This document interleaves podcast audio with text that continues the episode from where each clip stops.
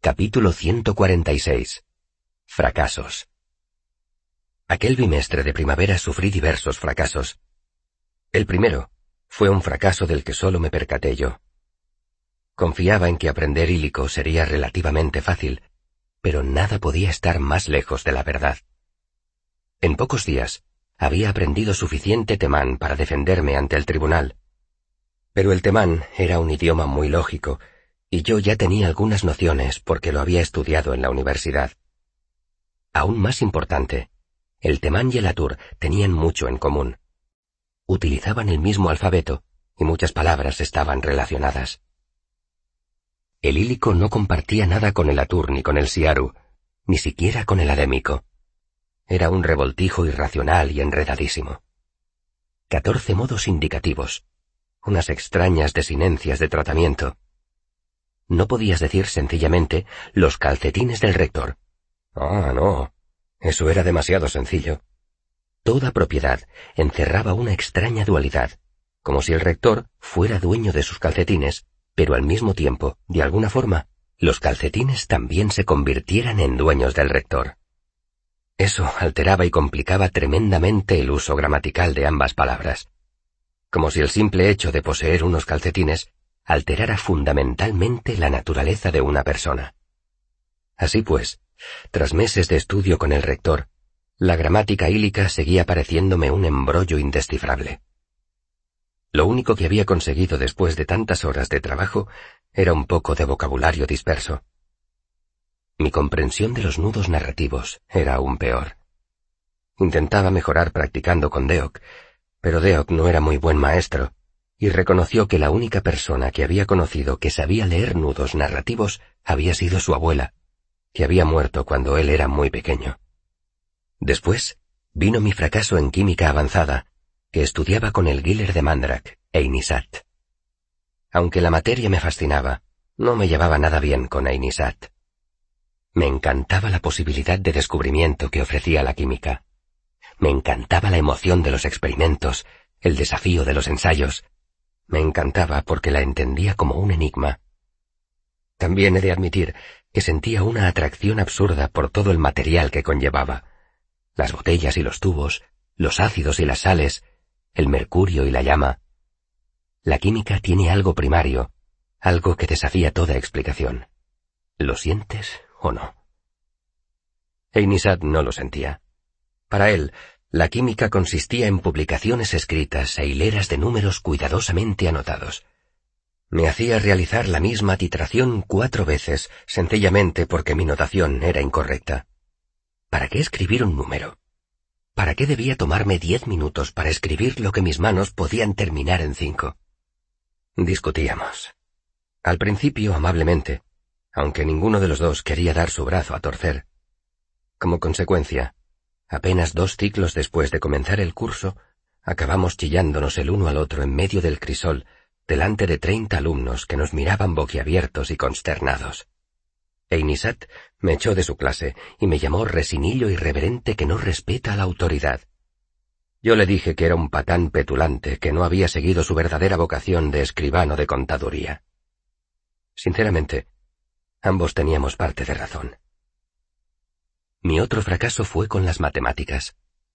Después de oír a Fela hablar emocionadamente durante meses de todo lo que estaba aprendiendo con el maestro Brandeur, me propuse ampliar mi sabiduría numérica. Por desgracia, las cumbres más altas de las matemáticas no me sedujeron. No soy ningún poeta. No amo las palabras por las palabras. Amo las palabras por lo que son capaces de conseguir. Del mismo modo, no soy ningún aritmético. Los números que solo hablan de números me interesan muy poco. Debido a mi abandono de la química y la aritmética, disponía de mucho tiempo libre. Parte de ese tiempo lo pasé en la factoría, fabricando mi propio sin sangre, que se vendió prácticamente antes de que llegaran a ponerlo en los estantes. También pasé mucho tiempo en el archivo y en la clínica, investigando para un trabajo titulado Sobre la ineficacia de la ruruz. Arwill se mostró escéptico, pero convino en que mi trabajo previo justificaba su atención. También dediqué parte de mi tiempo a los asuntos románticos. Era una experiencia nueva para mí, porque hasta entonces nunca había recibido mucha atención de las mujeres, y cuando la había recibido, no había sabido qué hacer con ella. Pero ahora era mayor, y en cierto modo más sabio, y gracias a las historias que circulaban, las mujeres de ambos lados del río empezaban a interesarse por mí. Todos mis romances fueron agradables y breves. No puedo explicar por qué fueron breves, sino solo expresar algo evidente, que no hay nada en mí que pueda animar a una mujer a desear prolongadamente mi compañía. Simón, por ejemplo, tenía mucho que ofrecer. Era un diamante en bruto. A primera vista no deslumbraba, pero había un gran valor bajo la superficie. Sim era todo lo tierno, bondadoso y atento que una mujer podía desear. Fela estaba loca de felicidad con él. Sim era un príncipe. ¿Qué podía ofrecer yo en cambio? Nada. La verdad. Y menos ahora. Era como una piedra rara que coges del suelo. Llevas un rato, y al final vuelves a tirar al darte cuenta de que pese a su apariencia interesante, no es más que un trozo de tierra duro. Maestro Kilvin, dije, ¿se le ocurre algún metal que, sometido a un uso continuado durante dos mil años, siga relativamente intacto y sin mella? El corpulento artífice levantó la vista del engranaje de latón que estaba inscribiendo y me miró. Yo estaba plantado en el umbral de su despacho. ¿Se puede saber qué tipo de proyecto planeas ahora, Relar Quoth? Aquellos tres últimos meses había intentado crear otro esquema tan logrado como mi sin sangre. En parte por el dinero, pero también porque me había dado cuenta de que Kilvin se mostraba más dispuesto a promocionar a los alumnos que pudieran acreditar tres o cuatro esquemas impresionantes. Por desgracia, respecto a eso también me había enfrentado a una serie de fracasos. Se me habían ocurrido más de una docena de ideas geniales, pero ninguna de ellas había llegado a la fase de diseño terminado. La mayoría de esas ideas las rechazó el propio Kilvin. Ocho de mis ideas geniales ya estaban inventadas, algunas más de cien años atrás. Kilvin me informó de que cinco de ellas requerirían el uso de runas que les estaban prohibidas a los relar. Tres de ellas eran matemáticamente poco sólidas, y me explicó rápidamente por qué estaban condenadas al fracaso, ahorrándome docenas de horas desperdiciadas. Una de mis ideas la rechazó por ser completamente inapropiada para un artífice responsable. Argumenté que un mecanismo que redujera el tiempo necesario para volver a armar una balista ayudaría a los barcos a defenderse de los piratas, ayudaría a defender ciudades del ataque de los jinetes Bisembi. Pero Kilvin no quiso escuchar ninguna de mis explicaciones. Cuando su rostro empezó a ensombrecerse como una nube de tormenta, abandoné rápidamente mis argumentos, cuidadosamente planeados. Al final, solo dos de mis ideas le parecieron sólidas, aceptables y originales. Pero tras semanas de trabajo, me vi obligado a abandonarlas también, incapaz de hacerlas funcionar. Kilvin dejó su estilete de diamante y el engranaje de latón que estaba inscribiendo, y se volvió hacia mí. Admiro a los estudiantes que tienen en cuenta la durabilidad, Relar Quoth. Pero mil años es más de lo que se le puede pedir a la piedra, y no digamos al metal, y más aún si se trata de un metal sometido a un uso intenso. Se lo preguntaba por cesura, claro, pero no me decidía a contarle a Kilvin toda la verdad. Sabía muy bien que el maestro artífice no aprobaba que se utilizara la artificería en conjunción con ningún tipo de arma. Aunque apreciara el trabajo de semejante espada, no le haría ninguna gracia que yo estuviera en posesión de ella. No se trata de ningún proyecto, dije sonriendo. Solo se lo preguntaba por curiosidad. En mis viajes me enseñaron una espada muy resistente y afilada, y sin embargo, parece ser que tenía más de dos mil años. ¿Conoce algún metal que pudiera durar tanto? ¿Y conservando el filo? Ah. Kilvin asintió con la cabeza. No parecía especialmente sorprendido. Existen esas cosas. Magia antigua, podrían pensar algunos, o artes antiguas que ya se han perdido. Esos objetos están desperdigados por el mundo. Aparatos maravillosos, misterios. Existen muchas fuentes de confianza que hablan de la lámpara de llama perpetua, Señaló con un amplio ademán las semiesferas de cristal que había encima de su banco de trabajo. Hasta tenemos unas cuantas cosas de esas aquí, en la universidad. Eso avivó mi curiosidad. ¿Qué clase de cosas? Pregunté. Kilvin se acarició la barba con una mano. Tengo un artilugio sin sigaldría alguna, que no hace otra cosa que consumir momento angular. Tengo cuatro lingotes de metal blanco, más ligero que el agua, que no puedo fundir ni estropear por ningún medio. Una lámina de cristal negro una de cuyas caras carece de toda propiedad friccional. Una piedra con forma extraña que mantiene una temperatura justo por encima del punto de congelación, sin importar el calor que la envuelva. Encogió los enormes hombros. Esas cosas son misterios. Abrí la boca, pero vacilé. ¿Sería inapropiado que le pidiera que me enseñara alguno de esos objetos? La sonrisa de Kilvin destacaba muy blanca contra su barba y su piel oscuras. Nunca es inapropiado pedir, relar quoth, dijo. Los estudiantes deben ser curiosos. Me preocuparía si esas cosas te inspiraran indiferencia. El corpulento maestro artífice fue hasta su enorme escritorio de madera, cubierto por completo de proyectos inacabados. Abrió un cajón con una llave que se sacó del bolsillo y cogió dos cubos de metal mate, algo más grandes que un dado. Muchas de esas cosas no podemos entenderlas ni utilizarlas, dijo. Pero algunas poseen una utilidad notable. Agitó los dos cubos metálicos como si fueran dados, y produjeron un dulce sonido en su mano. A estas las llamamos piedras guardianas. Se agachó y las puso en el suelo, separadas por unos pocos palmos. Las tocó y habló en voz muy baja, tanto que no pude oír lo que decía. Percibí un cambio sutil en la atmósfera.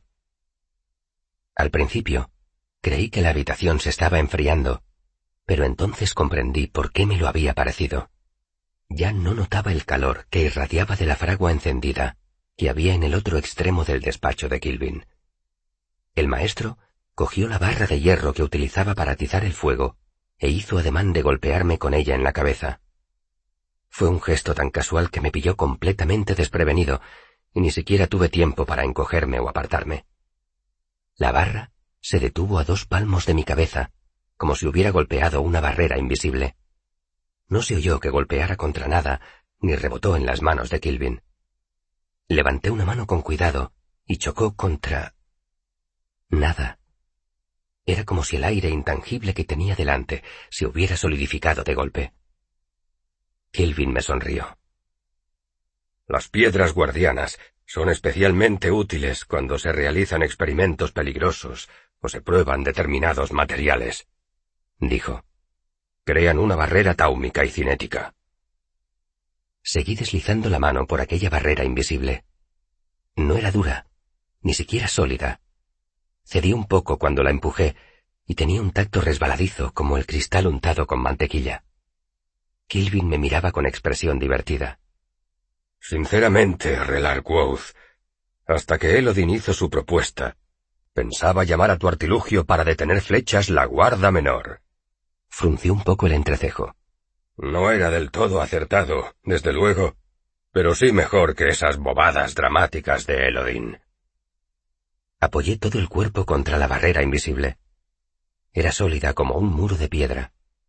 Al mirarla más de cerca, aprecié una sutil distorsión en el aire, como si mirara a través de un cristal ligeramente imperfecto. Esto supera mucho a mi atrapaflechas, maestro Kilvin. Cierto, concedió Kilvin. Se agachó, recogió las piedras guardianas del suelo y volvió a murmurar algo. Cuando la barrera desapareció, me tambaleé un poco pero tu astuta invención podemos repetirla cuantas veces queramos. Este misterio, en cambio, no. Sostuvo los dos cubos de metal en la palma de su manaza.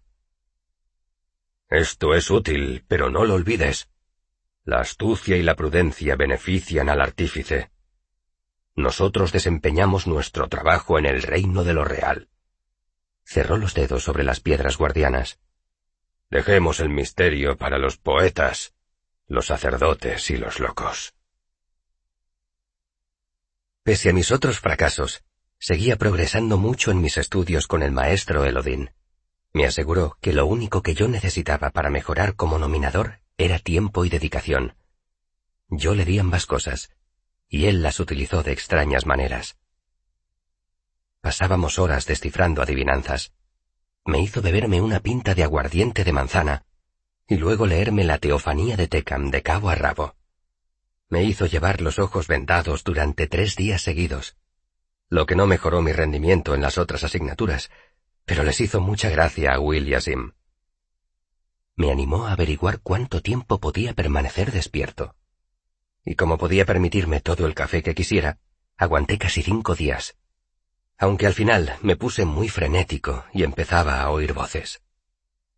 Y entonces ocurrió el incidente del tejado del archivo.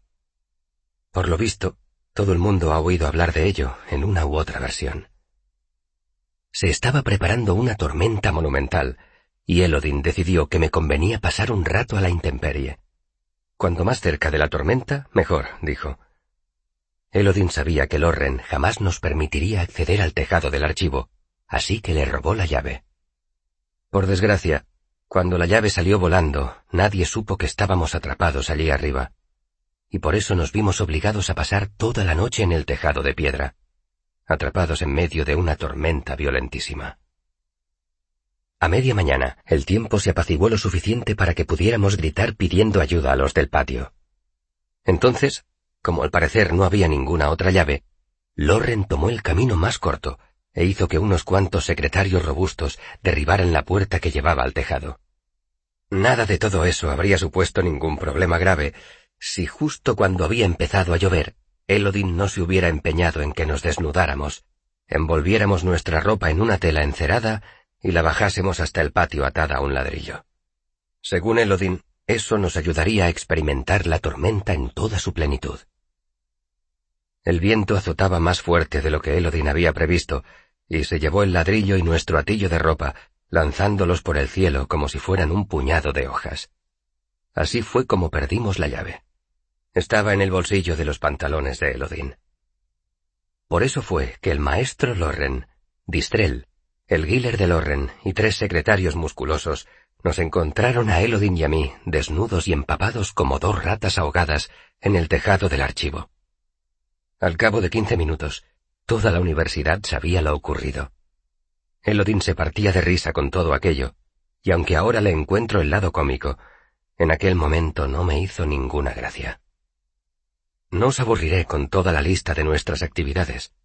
Baste decir que Elodin puso un gran empeño en despertar mi mente dormida. Un empeño ridículo, la verdad. Y para gran sorpresa mía, nuestro trabajo aportó beneficios. Aquel bimestre llamé al viento tres veces. La primera vez detuve el viento durante el tiempo que se tarda en hacer una inspiración lenta. Fue en lo alto del puente de piedra, en plena noche. Elodin estaba conmigo, dirigiéndome. Con eso quiero decir que me empujaba con una fusta. Yo estaba descalzo y bastante borracho. La segunda vez fue inesperadamente, mientras estudiaba en volúmenes. Estaba leyendo un libro de historia de Il, cuando de pronto el aire de la cavernosa habitación me susurró. Escuché como Elodin me había enseñado, y entonces pronuncié el nombre en voz baja. Con la misma suavidad, el viento oculto se agitó hasta convertirse en brisa, asustando a los alumnos y provocando el pánico entre los secretarios. Unos minutos más tarde, el nombre desapareció de mi mente, pero mientras aquello duró, tuve la certeza de que si quería, podía provocar una tormenta o un trueno con la misma facilidad. Tuve que contentarme con esa certeza. Si hubiera llamado impetuosamente al viento dentro del archivo, Loren me habría colgado por los pulgares sobre la puerta principal. Quizá no os parezcan grandes proezas de nominación, y supongo que tenéis razón, pero llamé al viento por tercera vez esa primavera, y a la tercera va la vencida.